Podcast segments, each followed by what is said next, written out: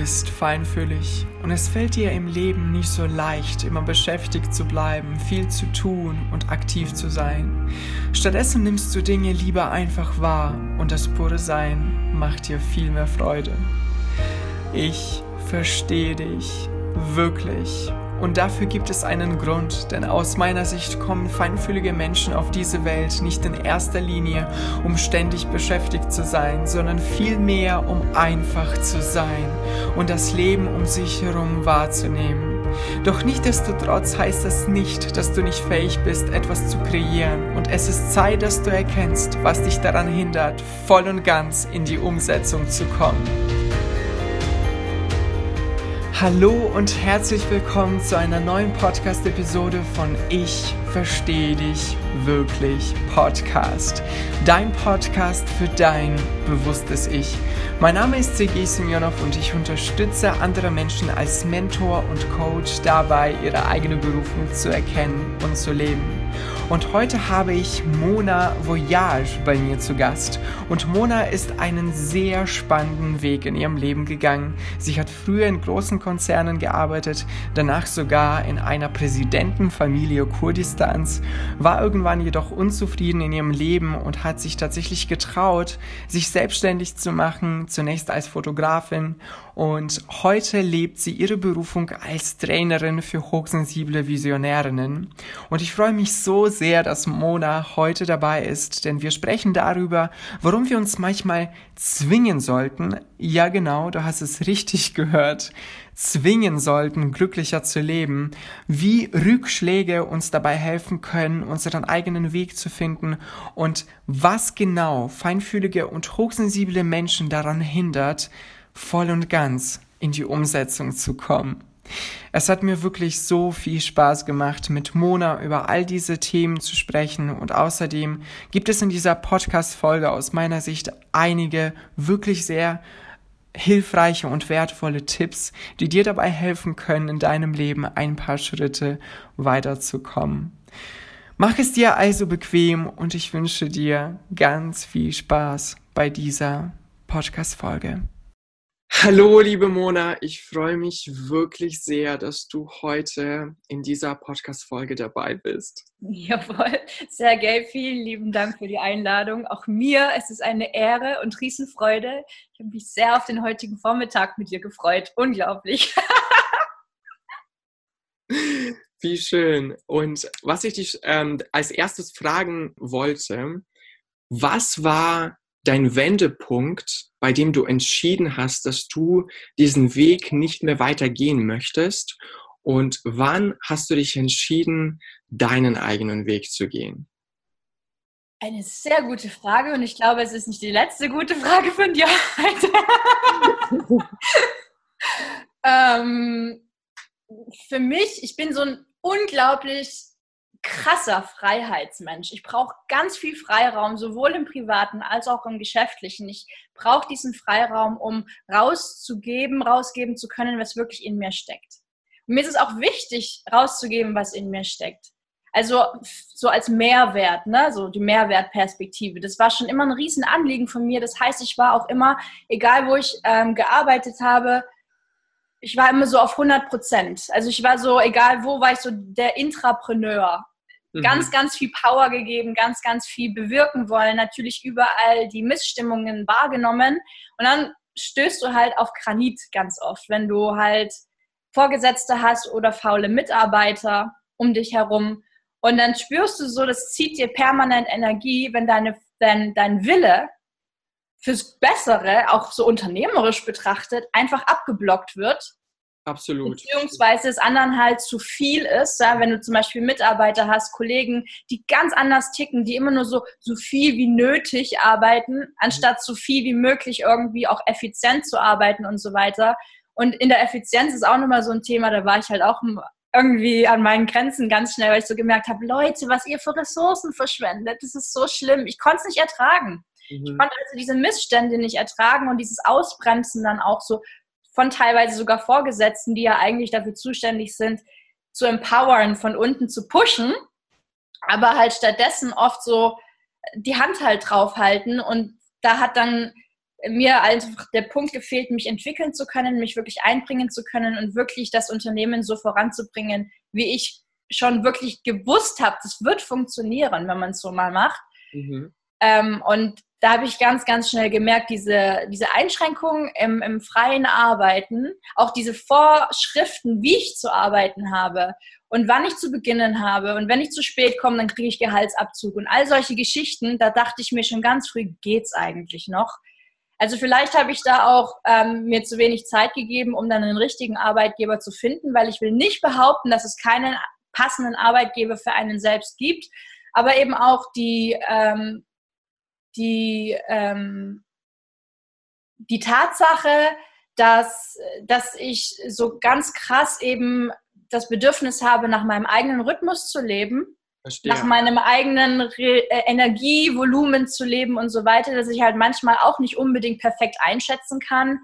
Das war auch nochmal so ein Punkt. Ne? Also zum einen eben diese Freiheit im sich verwirklichen und wirklich auch ähm, ein Unternehmen voranzubringen. Das hat mir oft gefehlt und dann eben auch die Möglichkeit, wirklich nach meinen Bedürfnissen zu arbeiten und auch diese Einschränkung, dass du dann irgendwie unglaublich schlechte Stühle bekommst oder halt einen Arbeitsplatz, der so unmenschlich ist, dass du halt nach einem Monat auch schon wirklich Schmerzen überall hast und so weiter. Ähm, weil da null an die menschlichen Bedürfnisse gedacht wird, sondern einfach nur, wie ist es am günstigsten. Und solche Aspekte haben mich einfach so krass gestört, dass ich da ganz schnell gemerkt habe, das ist also das, was ich bisher kennengelernt habe, ist nichts, worin ich aufblühen kann, sondern da habe ich ganz schnell ganz krass viel Energie verloren. Und der krasseste Wendepunkt war bei mir halt wirklich, ich habe halt was probiert, ähm, was natürlich eigentlich von vornherein voll gegen meine Natur spricht. Ähm, weil ich ja so ein krasser Freigeist bin, habe ich halt mich darauf eingelassen, in einer kurdischen Präsidentenfamilie zu leben und zu arbeiten. Und da bist du du bist bei den meisten VVIPs Sklave. Noch ja. heute. Das ist einfach so. Deswegen haben die auch eine unglaublich hohe Fluktuationsrate, weil es Standard ist, dass diese An Privatangestellten wie ein Stück Scheiße behandelt werden. Ja? Mhm. Ähm, nicht immer, also mein, mein Chef selber, der kurdische Sohn, dieser Präsidentenfamilie, der war super respektvoll, was ja auch überraschend ist, dass er als Mann mir so gegenüber so viel Respekt erwiesen hat. Aber seine zugeheiratete Frau, mit der ich noch viel mehr zu tun hatte, die, kannte, die konnte das gar nicht leiden, dass er auch so einen Respekt vor mir hat. Ne? Er hat ähm, dementsprechend unglaubliche Psychospielchen angefangen und so. Und es war ja auch die erste Frage von meinem Personalagenten, war sie eifersüchtig? Okay. Weil es Standard ist. Mhm. Vor, allem, dass vor allem, dass dann eben die Frauen in solchen Kreisen zicken anfangen, weil, weil sie sich ja auch über ihren Status definieren. Sie haben ja nichts anderes als diesen Status. Mhm. Und wenn du dann als gebildeter Mensch da reinkommst, der dann auch noch respektiert wird von einem Mann, dann hast du verkackt.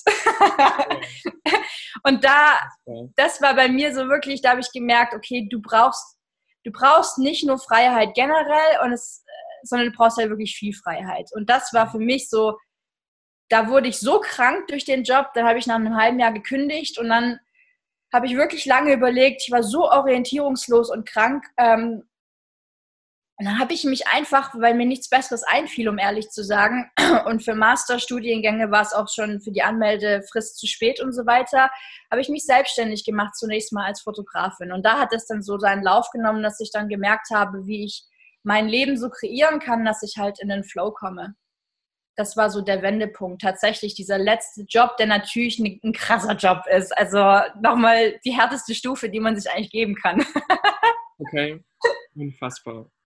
Und ähm, war das bei dir dann so, als du angefangen hast, äh, als du dann mit deinem neuen Weg angefangen hast, hattest du dann sofort dieses Gefühl, wow, alles ist so schön, alles ist so wunderbar, ich bin so unfassbar glücklich, dass ich mich für diesen Weg entschieden habe? Oder war das eher so, oh mein Gott, was tue ich hier? Und äh, äh, dass du wieder quasi ähm, dich mit neuen Herausforderungen ähm, auseinandersetzen musstest, weil das ist, ich glaube, so diese Erwartung, die äh, viele Menschen von uns haben, dass sobald sie dann ihren Herzensweg gehen, öffnen sich alle Türen, alles wird unfassbar leicht äh, und man quasi sofort äh, mit diesem Weg zufrieden ist. Und ich glaube, dass das genau das Gegenteil ist. Du meintest, bei mir war das wirklich das Gegenteil, dass ich erstmal ähm, mit Herausforderungen äh, mich auseinandersetzen musste, die ich noch nie in meinem ganzen Leben hatte. Und ich hatte überhaupt keine Ahnung, wie das ähm, zu bewältigen ist. Mhm. Und das macht erstmal so wirklich richtig Angst. Und man sich dann sofort fragt, war das die richtige Entscheidung? Ähm, vielleicht wird dieser Weg noch schwerer sein als der Weg, den ich vorher gegangen bin. Und ich muss auch zugeben, dass mein Herzensweg zum gewissen Teil, zum gewissen Grad schwerer ist, weil er neu ist, weil ich viele Dinge machen muss, die, die ich vorher nie gemacht habe und das immer wieder so dieses Gefühl von Angst auslöst. Kann ich das? Habe ich genug Kraft dafür? Werde ich das meistern oder werde ich wieder irgendwie gegen die Wand fahren oder so? Aber gleichzeitig, wenn ich diese Herausforderung gemeistert habe, merke ich, da ist dieser Spaß, diese Freude. Wenn ich, wenn ich, wenn ich dieses Vertrauen hatte, dass es doch anders laufen könnte, als ich mir das in meinem Kopf ausgemalt habe, merke ich, dass es doch viel leichter gehen kann auf diesem Weg und dass eigentlich die eigentliche Schwierigkeit nicht darin besteht, diesen Weg zu gehen, sondern diese Gedanken im Kopf zu haben, und diese Angst auszuhalten. Mhm. Die Ängste kommen, ähm, ich glaube, auch ganz schnell daher, weil ja die, die Selbstständigkeit, das Unternehmertum ist unsere Existenz. Wir sind äh, in einem System, das auf Geld basiert. Und dann ist natürlich das mit der Angst ein Thema, äh, ganz abgesehen von den sozialen Ängsten. Ne? diese Mischung aus den sozialen Ängsten und der, der finanziellen, der existenziellen Angst, die ist natürlich ekelhaft, weil da greifst du natürlich die Basisthemen des Menschen an. Ja. Also da setzt du dich selber in ein, in ein ganz tiefes Wasser, ganz eiskaltes Wasser, vor dem sich auch die meisten deshalb scheuen, weil es so scheiße kalt ist. Aber, das kannst ähm, du nicht vermeiden. Genau. Weil wenn ja. du das, wenn du, wenn du versuchst, es zu vermeiden, dann kannst du nicht mehr weitergehen. Dann bleibst du irgendwo stehen. Ja, und du verwehrst dir selber eventuell auch wirklich das größte Paradies, das halt hinter den Ängsten steckt. Ja. Absolut. Und Absolut. dieses Paradies habe ich, ich habe schnell gerochen, das mit der Selbstständigkeit.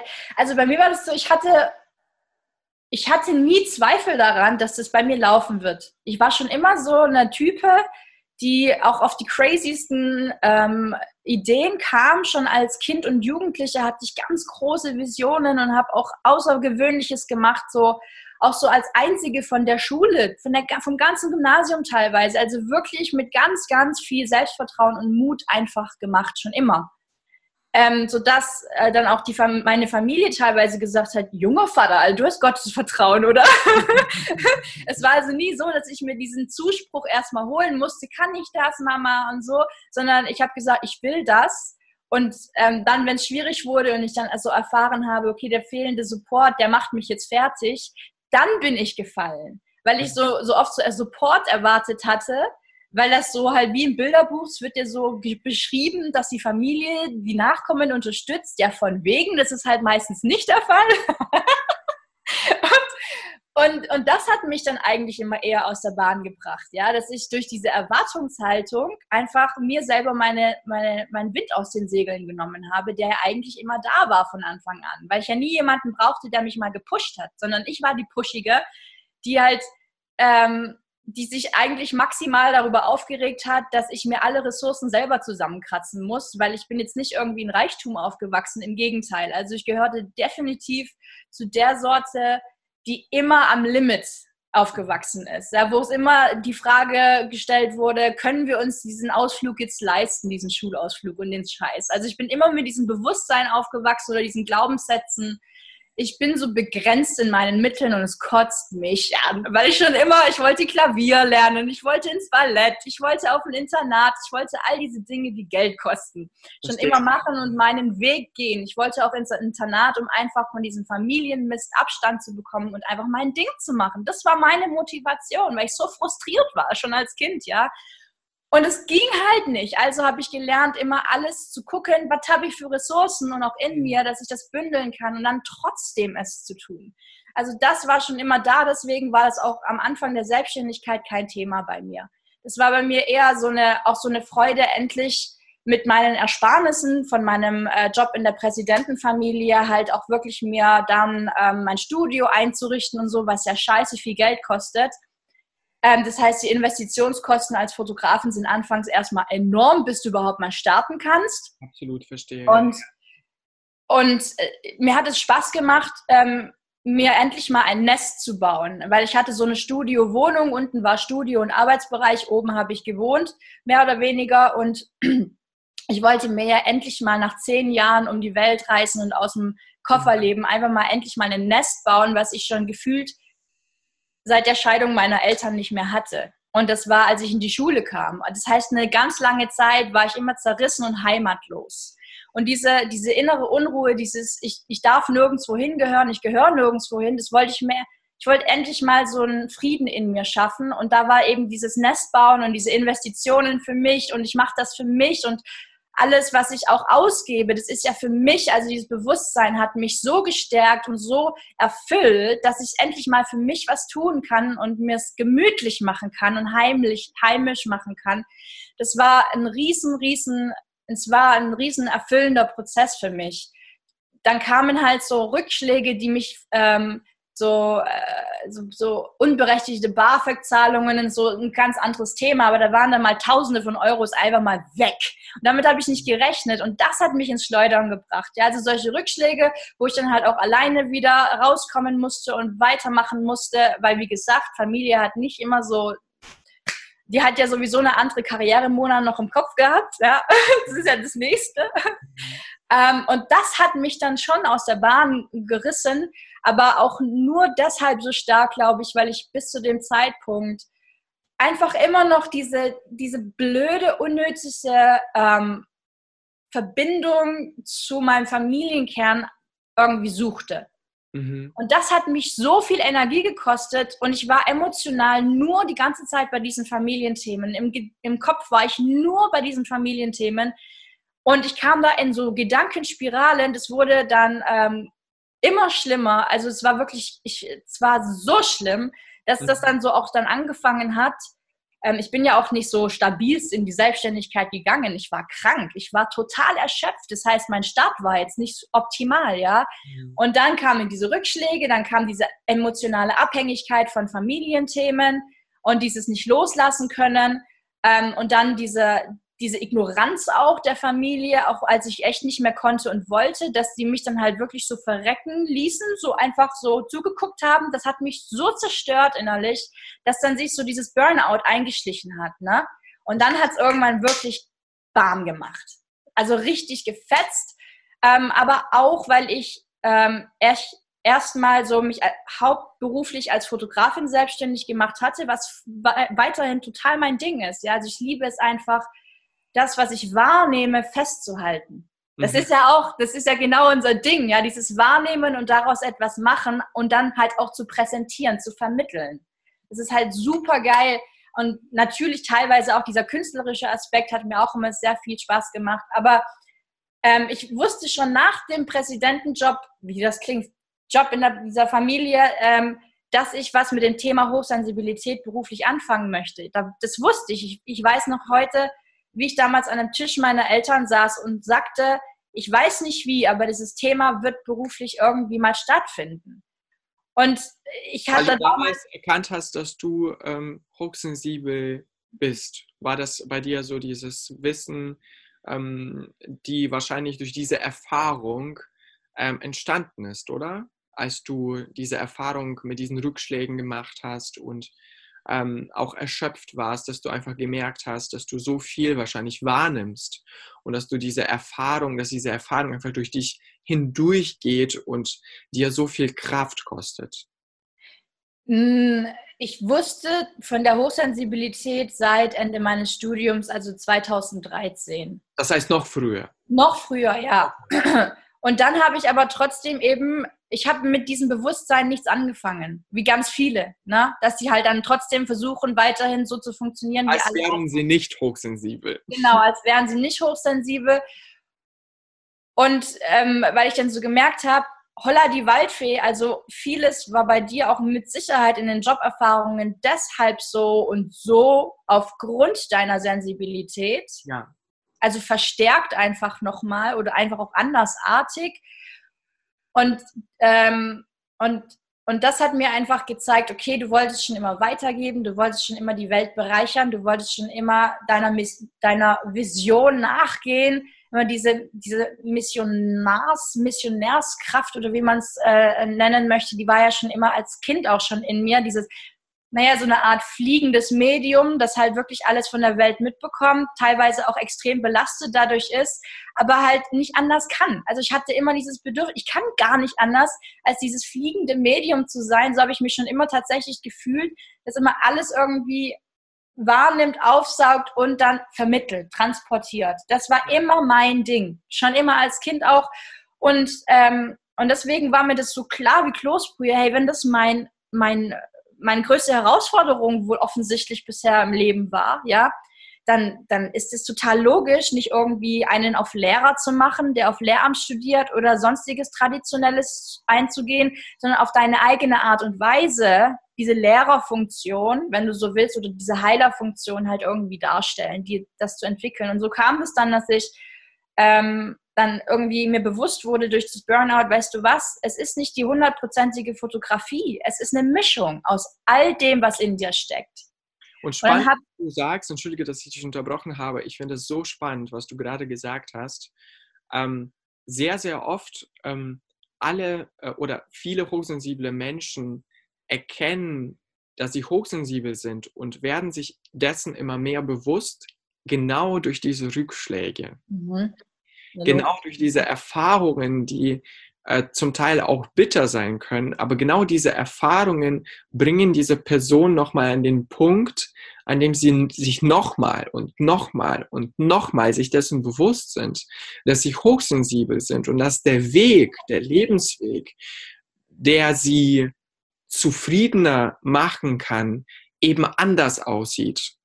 Und wenn man sich weigert, diesen Weg zu gehen und immer wieder versucht, immer aufs Neue, so diesen normalen, gewöhnlichen Weg zu gehen, sich immer wieder an diesen anderen Menschen orientiert, die gar nicht hochsensibel sind und versucht, nochmal normal zu sein, erlebt man immer wieder diese Enttäuschung, um endlich mal zu erkennen, dass man aus anderen Gründen da ist. Und ich finde es sehr schön, nochmal, also das zu betonen, wie das bei dir auch der Fall war, dass genau dieser Burnout dir gezeigt hat, der Weg ist eigentlich ein anderer. Ja, volle Lotte. Ja. Und ähm, das ging, beim Burnout ging es bei mir nicht nur, um den, nicht nur um den Weg an sich, weil ich hatte zum Beispiel mein zweites Studio, ich habe nach einem Jahr direkt ein Upgrade gemacht und habe ein riesen Studio aufge äh, zugemutet und mir war klar, dass ich nicht nur fotografieren möchte in dem Studio, sondern dass ich Weiterbildung und Events in diesem Studio ermöglichen möchte. Das heißt, dieses Scanner-Unternehmertum war schon von Anfang an die Vision meiner Selbstständigkeit an sich. Und mir wurde auch schnell klar, es ist nicht nur die Fotografie, wie auch, ich war schon immer sehr viel, vielseitig. Und, ähm, und ähm, das heißt, ich habe mich eigentlich beruflich schon schon gut entwickelt und ausgelebt. So ist es nicht, ne? Ähm, ich habe schon von Anfang an irgendwo meinen inneren Weg so mehr und mehr gespürt und gelebt, aber ich habe mich auf die falschen Menschen eingelassen und an falschen Dingen festgehalten mhm. bezüglich Menschlichkeit, ne? Und das war so energieraubend, dass eben ähm, dass das Ganze dann ähm, zum Zusammenbruch kam. Und, und da habe ich dann halt so gelernt, okay, zum einen push dich in deine Richtung, in deine Richtung und zwar in Unabhängigkeit von allen anderen, weil ich war immer so abhängig mhm. von anderen. Und das war mein größtes Learning. Und ähm, ja, und dann habe ich halt so gemerkt, okay, irgendwie dein, dein, ähm, dein Selbstständigkeitskonzept, das wird jetzt umgemodelt. Ja? Da habe ich halt einfach ohne Einnahmen, ohne nichts, voll im Tief. Ja? Ich habe gar nichts geschafft zu dem Zeitpunkt. Es war ja alles nur anstrengend. Jede E-Mail war anstrengend.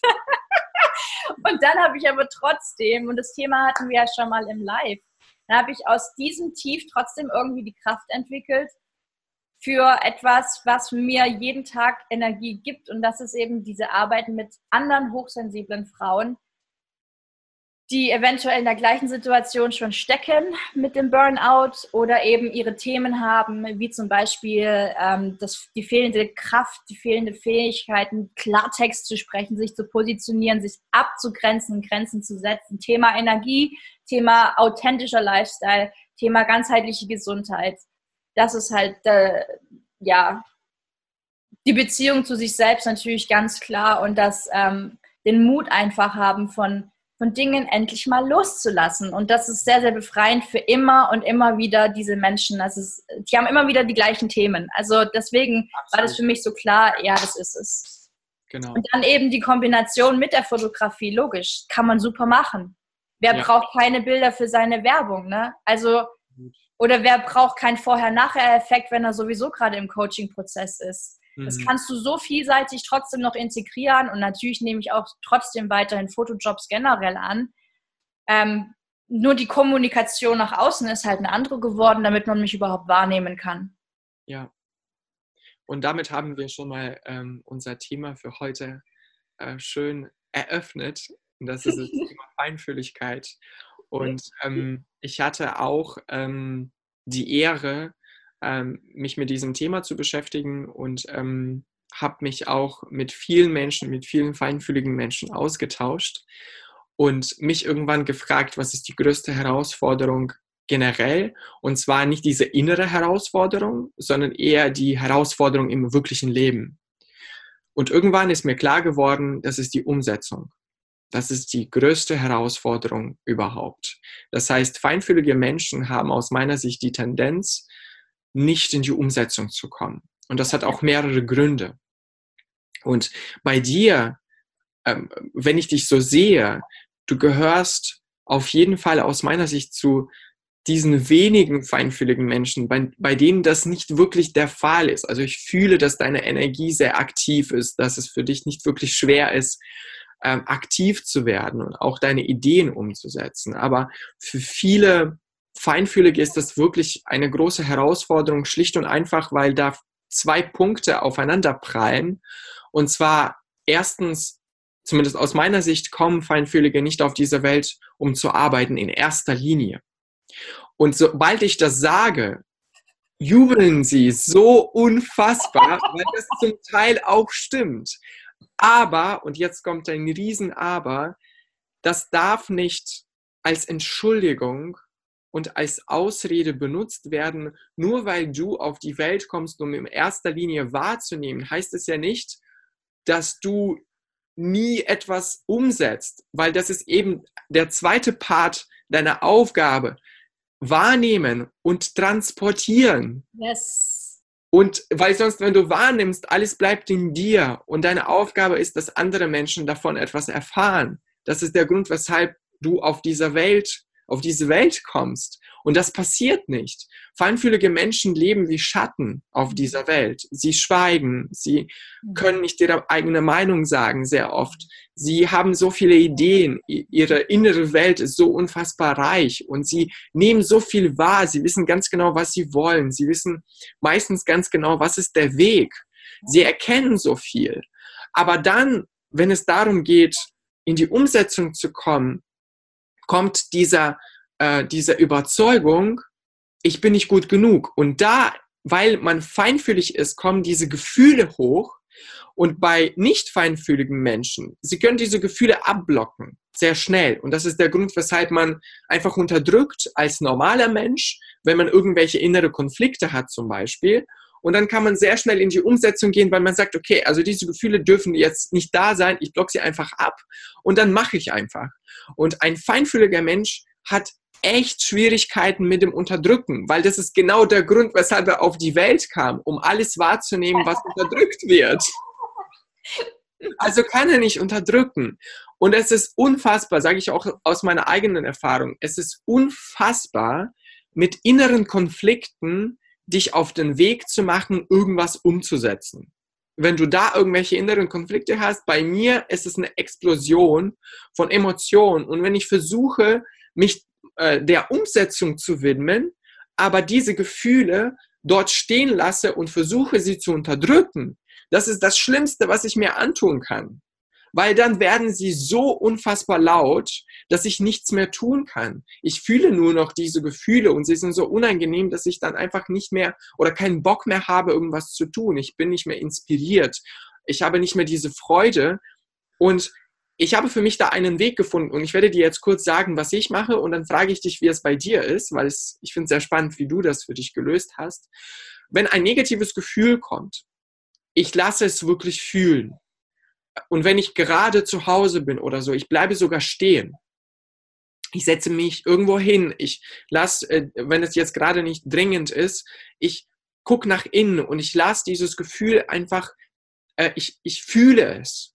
Und wenn dieses Gefühl sich gezeigt hat, frage ich mich, was möchte mir dieses Gefühl sagen? Weil meistens hat, gibt es eine Botschaft hinter diesem Gefühl.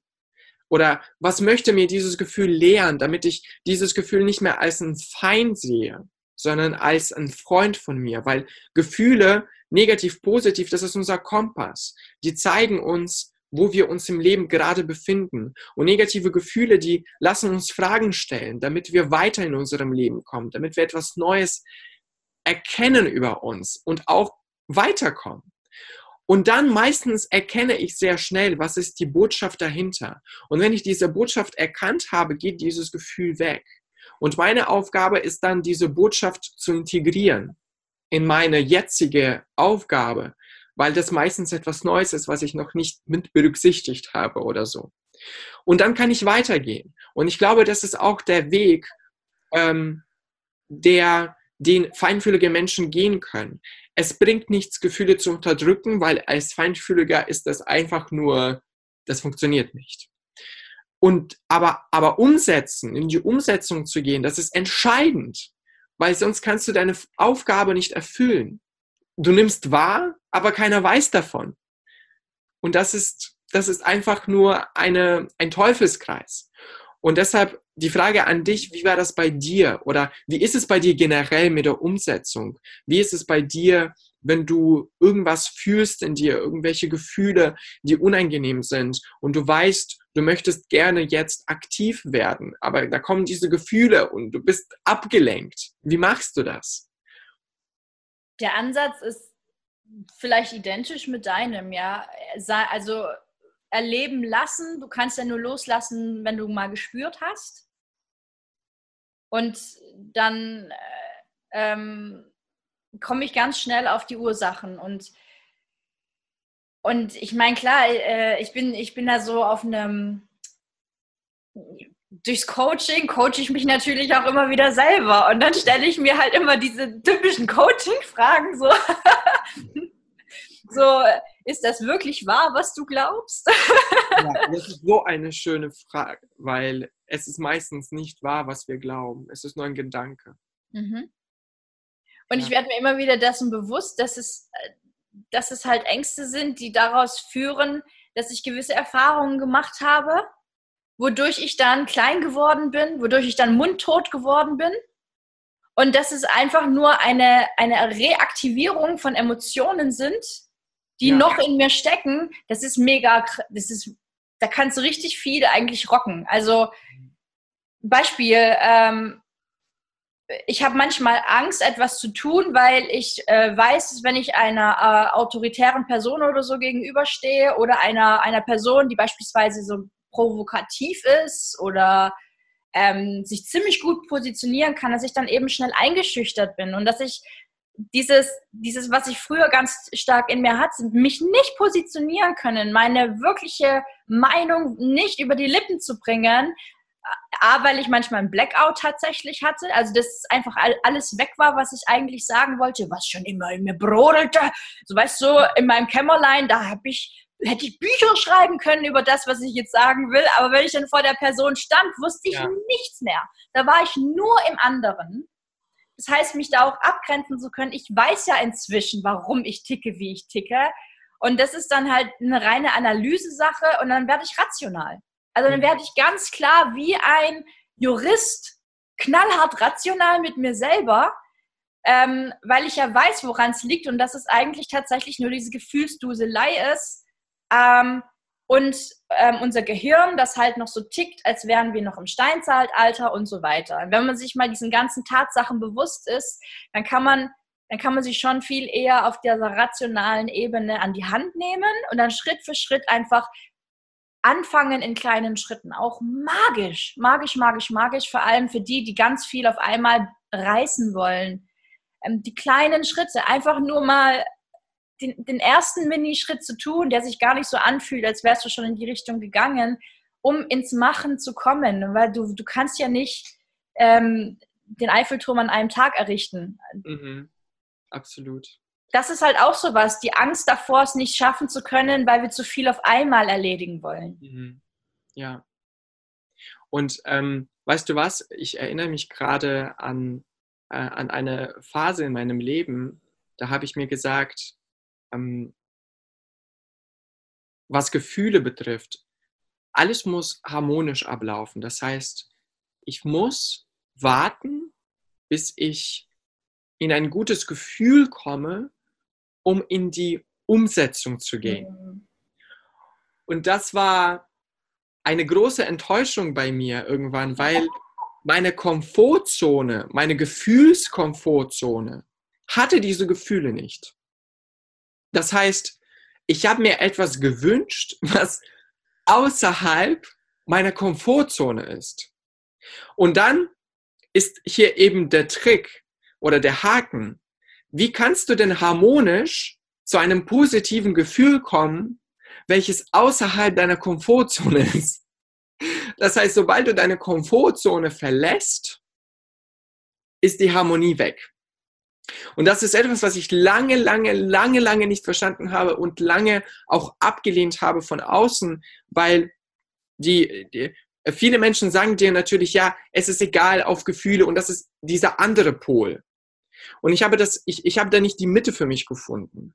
Und ich habe das immer abgelehnt, auch wenn teilweise es schon richtig ist, dass du kannst nicht immer in Harmonie bleiben, weil wir sind ähm, Gewohnheitstiere. Und wenn etwas zu unserer Komfortzone geworden ist, wenn etwas zu unserer Gewohnheit geworden ist und du brauchst gerade etwas anderes, was nicht deine Gewohnheit ist oder was jetzt auf der anderen Seite der Kluft ist oder weit weg von dem, was du bisher erlebt hast, dann kommt dieses Gefühl von Unbehagen.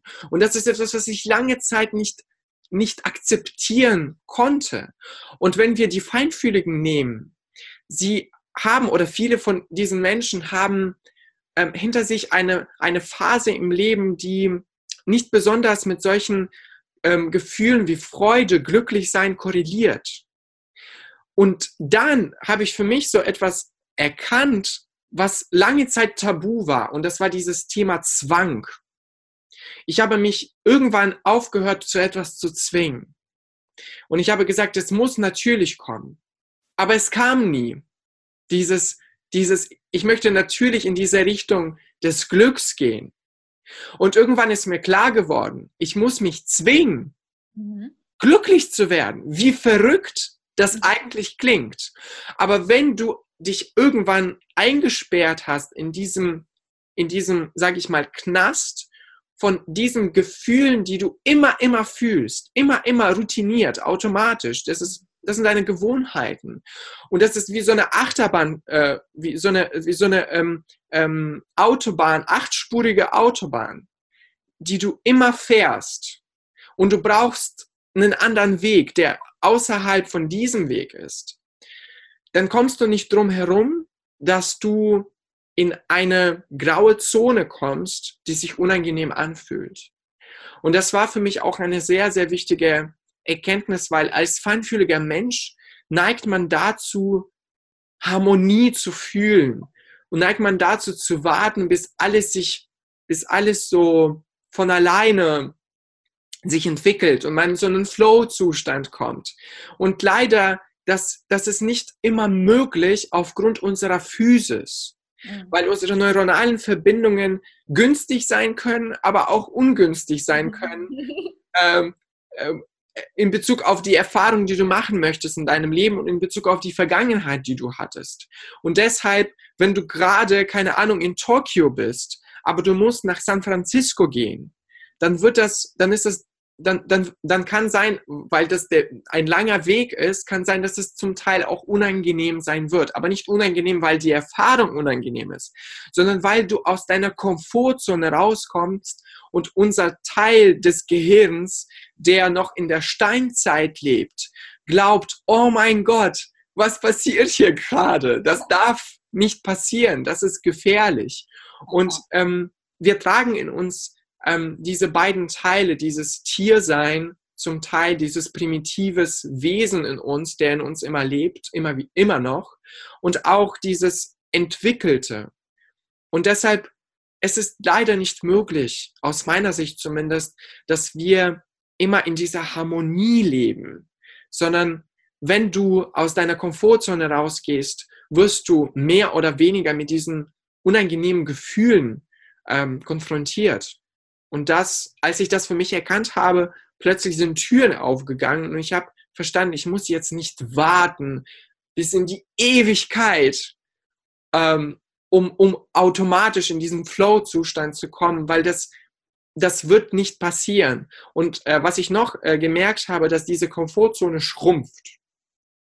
Wenn du die ganze Zeit in dieser Komfortzone bist und dich nicht traust, über die Grenzen ähm, auf die andere Seite zu kommen. Dann wird sie kleiner. Und irgendwann merkst du, dass du dich nicht wirklich, nicht wirklich traust, ähm, in die Umsetzung zu gehen, irgendwas Neues auszuprobieren, weil du die ganze Zeit denkst, oh mein Gott, da kommt jetzt dieses unangenehmes Gefühl, wenn ich versuche, in diese Richtung zu gehen. Und das ist irgendwie, das Gefühl sagt mir, das ist falsch, deshalb bleibe ich jetzt hier. Und deshalb, ja, die Erkenntnis, manchmal muss man sich zwingen, glücklich zu sein, wenn du wirklich glücklich sein möchtest, wenn du, wenn du lange Zeit ähm, gelernt hast, unzufrieden im Leben zu sein, musst du dich zwingen, glücklich zu sein, weil dein ganzes System weiterhin unglücklich leben möchte, ja. weil das die Gewohnheit ist. Ja, der, der Hormoncocktail, der negative, nachdem wir süchtig sind. Genau. Ohne, ohne uns dessen bewusst zu sein, ja, diese Sucht, die haben wir Menschen, also viele von uns, ne? je weniger man reflektiert und ehrlich zu sich ist, desto mehr gibt man dieser Sucht nach.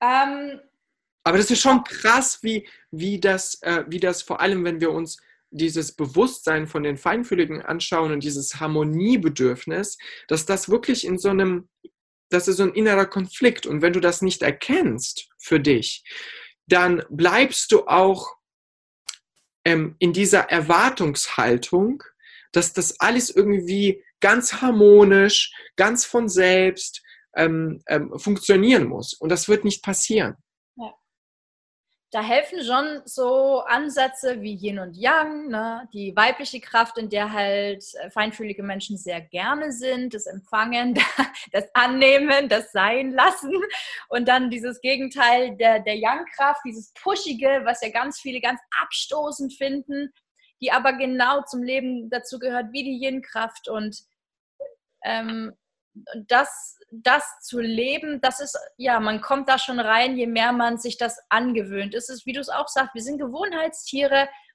Mm, und äh, es ist schon auch wichtig, mit welchen Menschen du dich umgibst, wie die so ticken, ne? ob, die, ob die dich in deinem Yang ausbremsen, aus welchen Gründen auch immer, oder ob die das unterstützen, dass du auch mal äh, aus dir herausgehen möchtest es ist schon, es hat schon ganz, ganz viel damit zu tun, mit wem du dich umgibst. Und ähm, das mit dem Umsetzen finde ich auch nochmal ein wichtiger Aspekt, gerade wenn man das Gefühl hat, okay, ich bin hier, ich habe eine Aufgabe auf dieser Erde, ist es schon, was ich festgestellt habe, und da nehme ich mich nicht raus, ich hatte auch Phasen, wo ich, wo ich ziemlich egozentrisch war. Also nicht egoistisch, sondern egozentrisch. Mhm. Und das kann halt schon passieren, wenn du dich sehr viel mit dir selbst beschäftigst und auch ähm, dich ganz viel ablenken lässt von irgendwelchen Problemen, die ja. dich von deiner Wahrheit abhalten. Ja, dass du halt immer schön abgelenkt bist, um ja nicht genau deine Wahrheit zu sprechen und zu leben. Weil es ist ja der, der wundeste Punkt von uns, unsere Wahrheit. Und ähm, es ist tatsächlich super Ego, sich zurückzuhalten. Gerade wenn man eine besondere Message für die Welt hat. Ja. Na, und dann auch so immer zu sagen, oh, ich bin noch nicht bereit und mir fehlt noch die Technik und mir fehlt noch das Wissen und mir fehlt noch das Seminar und mir fehlt noch irgendwie das Zertifikat. Das, das ist eigentlich egoistisch. Ziel.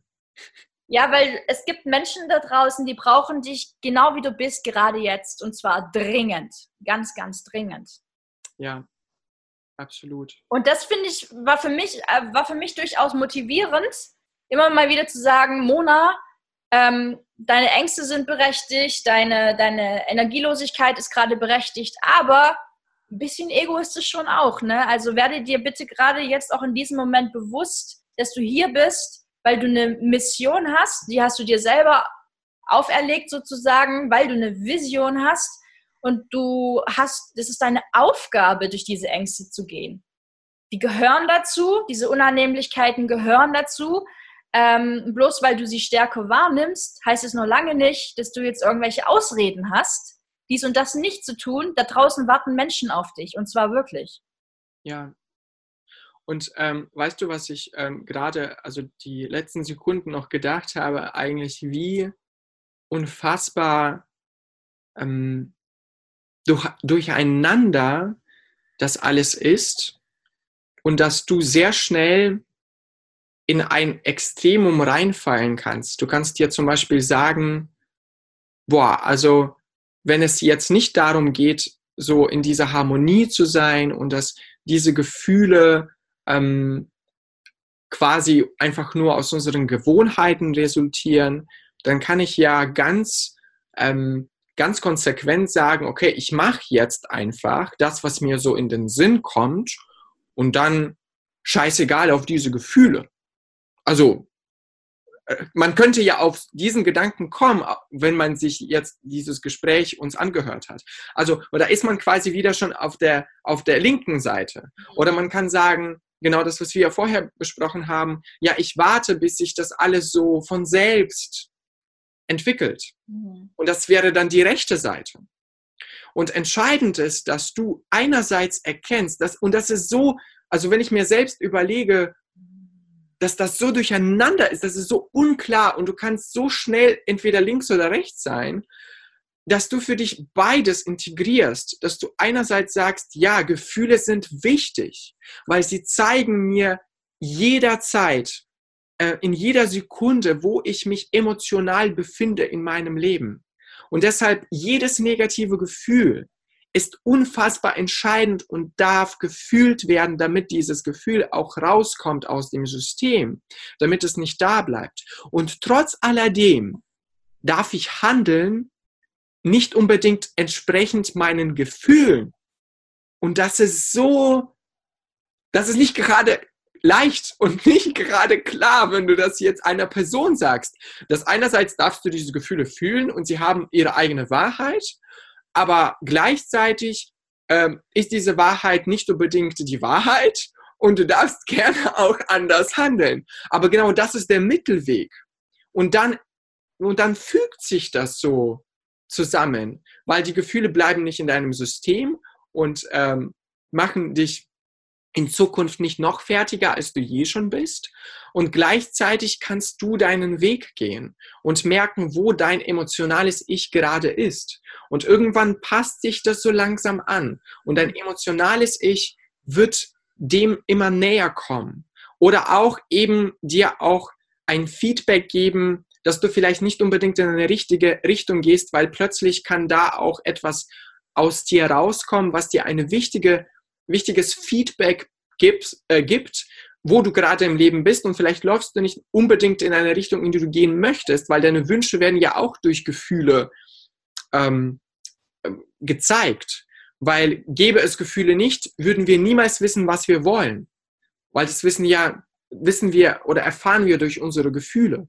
Und deshalb ist es wirklich, es ist schon ein, ähm, eine Kunst, äh, dieses Gespür zu entwickeln wo kann ich diesen mittleren Weg für mich finden?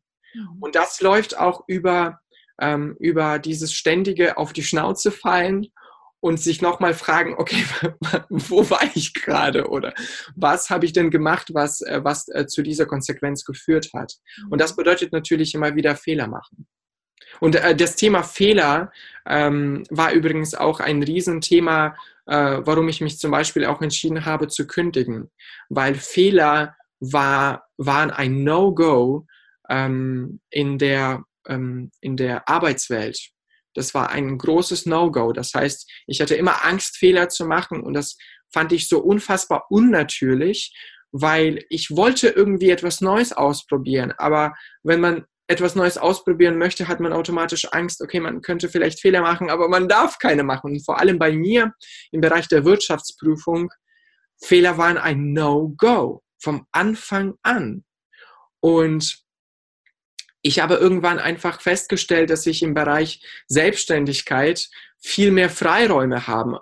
Auch wenn es hier Fehler nicht wirklich erwünscht sind, trotzdem, du bist dein eigener Boss und du kannst dir das verzeihen. Mhm. Und über unsere Fehler lernen wir so unfassbar viel und ähm, ergründen auch neue Bereiche in unserem Leben, die wir sonst nie ergründen würden und würden uns auch niemals wagen, in diese Bereiche zu gehen, wenn wir diese Angst äh, hätten, Fehler zu machen.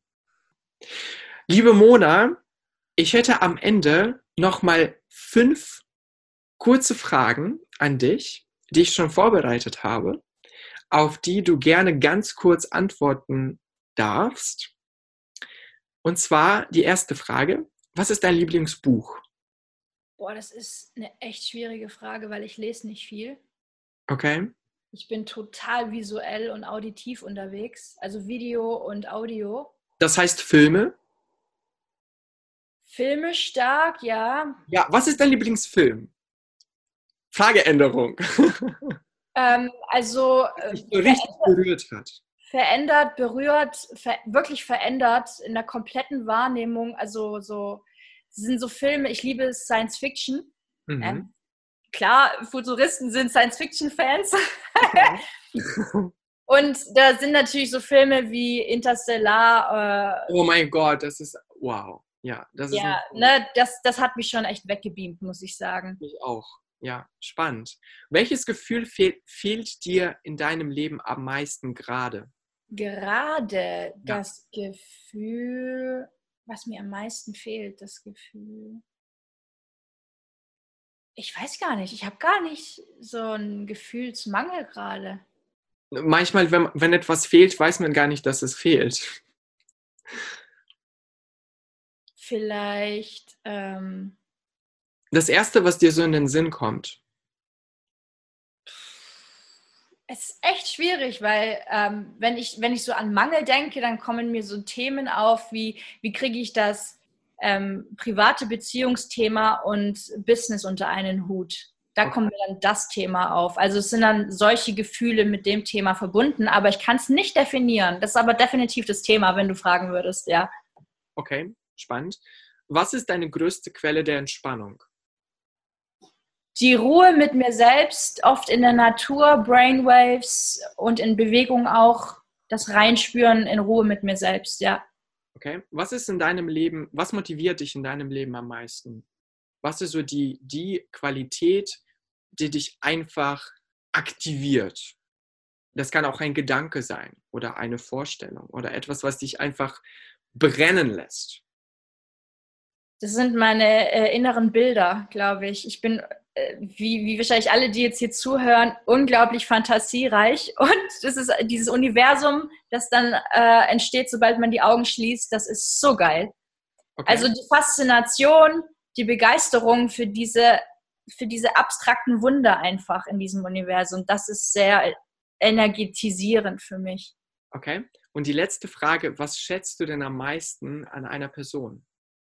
Ehrlichkeit. Okay. Danke dir, liebe Mona. Dass du Danke dir für dieses tolle Gespräch. Es hat mir wirklich sehr, sehr Spaß gemacht. Und ähm, ja, danke dir nochmal von Herzen. Sergej, vielen lieben Dank für diesen schönen Minuten wieder mal mit dir. Es war mir eine Riesenfreude und ich freue mich auch auf den nächsten Teil mit dir. Dann für meinen Podcast mit Markus. Yes, also allen, die jetzt zugehört haben, ganz viel Kraft und Sonnenschein. Und bis bald. Dankeschön.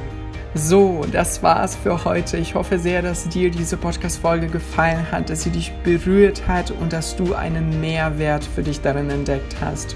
Und sollte das der Fall sein, würde ich mich von Herzen freuen, wenn du mir hier auf iTunes eine Bewertung hinterlassen würdest. Denn je mehr Bewertungen dieser Podcast bekommt, desto mehr Menschen kann meine Botschaft erreichen. Und ich bin wirklich davon überzeugt, dass es Zeit ist, dass jeder von uns seine eigene Berufung erkennt und aus seinem bewussten Ich herauslebt. Ich wünsche dir eine wunderschöne Woche und ich freue mich sehr, wenn du nächsten Donnerstag wieder dabei bist. Danke dir von Herzen und vergiss nicht, ich verstehe dich wirklich. Alles Liebe, dein Sergei.